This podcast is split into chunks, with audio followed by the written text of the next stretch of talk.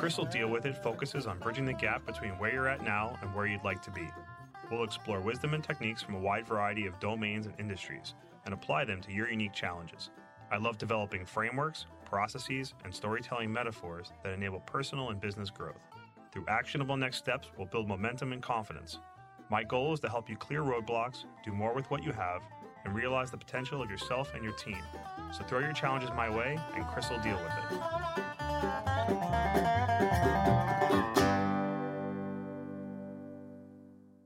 First, an AI statement that all elements of this episode are products of the author, Chris Kreuter, and made without the use of any AI tools. This is part 5 of our Summer Principles series. This episode can be listened to by itself, but for greater context, refer back to the intro episode number 32. Note that the principles in this series are what work for me. They allow me to thrive and live my values as best I can. I'm not advocating the adoption of my specific set of principles. Rather, I'm attempting to showcase the power of principles by providing more context on how they can be defined, codified, and embedded into the thoughts and actions of our lives. Let's dig into principle number five find solitude to think deeply. Where does this principle come from? As I've said throughout this series, principles are aspirational, especially this one, as it's the hardest to accomplish in our current times. We're bombarded by information, opportunity, and triggers for our attention. Most pernicious of all is the microscope of social media that we use to display our lives and compare it against the curated highlights of others. We live in an era of experts who are just a click away, there to astound us with their skill and experience. So, this principle is intended to be a reminder that we need to break that cycle of constant bombardment. Why? Because to live deeply, we need to think deeply. Do you have a desire to stand out, be known for something? Is there a sense of uniqueness lacking in your life? Are you giving into the fear of missing out by regularly scrolling, subscribing, watching, participating? So, to think deeply is to strip away that outside world and go inside what's between the ears. These depths can be scary, revealing the processes of our thoughts and making new connections between them. It's always a personalized trip. The sights seen are unique to your memories, sensibilities, and the intention of the guide. Like any vacation from our regular lives, it usually takes some time to get comfortable and relax into that experience. What you realize during those journeys can feel risky, dangerous to pursue, because we might change. Our opinions, our tasks, how we spend our time, the very direction of our lives. So, why is all this important? The importance of solitude is simple it gives ourselves the opportunity to think and feel deeply. Stepping out of the pace of modern life can be unsettling. Pause for a moment. Ponder all that's happening in and around you all of your commitments, tasks to be done, the media you're enjoying, your aspirations, your relationships. Consider how quickly time and information are flowing past, much of it briefly considered or reacted to earnestly but quickly, before the next thing, and the next thing, and the next thing.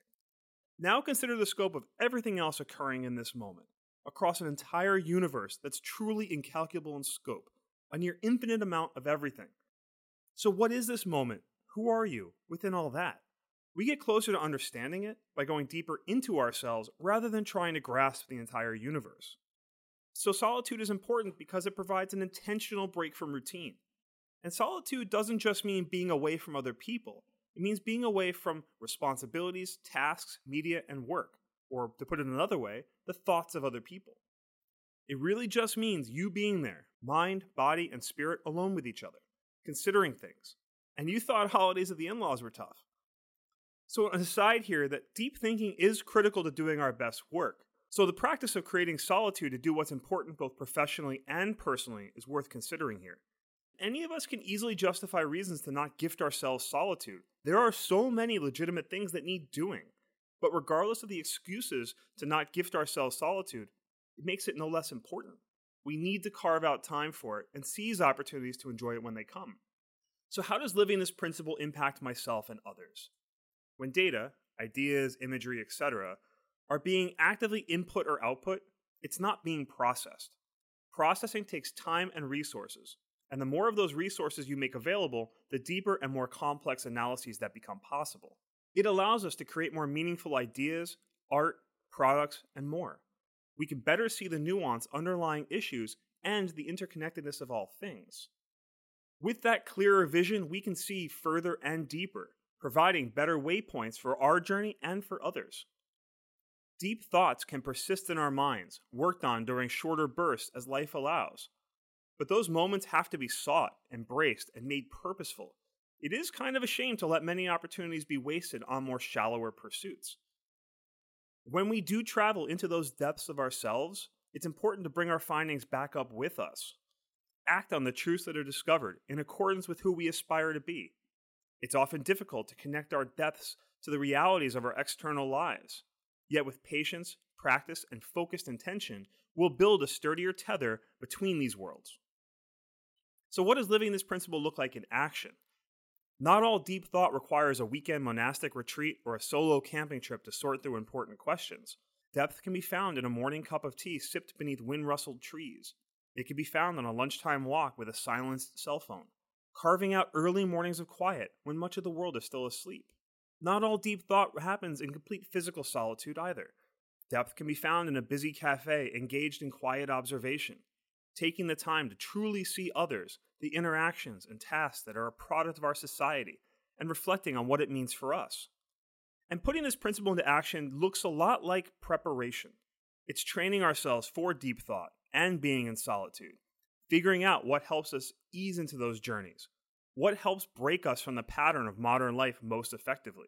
Many of us need to build practices and mental models that are going to allow us to transcend the limits of ourselves as we currently perceive them. And it can also take the form of finding guides who can help bring us along from the start of our journey or deal with issues that are blocking those journeys. And I'll go into this more deeply in the next principle of not being afraid to ask for help. Today's quote is one of my all time favorites, and it comes from The Simple Life by Charles Wagner. What is a good lamp? It is not the most elaborate, the finest wrought, that of the most precious metal. A good lamp is a lamp that gives good light. And with that, have a great day. If you feel that Chris dealt with it, I'd appreciate your support of the show by sharing it with someone who might benefit. Ratings on your favorite podcast player are also helpful in growing the audience. Visit chriskreuter.com for free downloadable PDFs with notes and resources from today's episode, sign up for the CDWI mailing list, or to send in your problems or requests for future shows. That's C H R I S K R E U T E R.com, or use the link in the show notes. Thanks for listening to Chris will deal with it.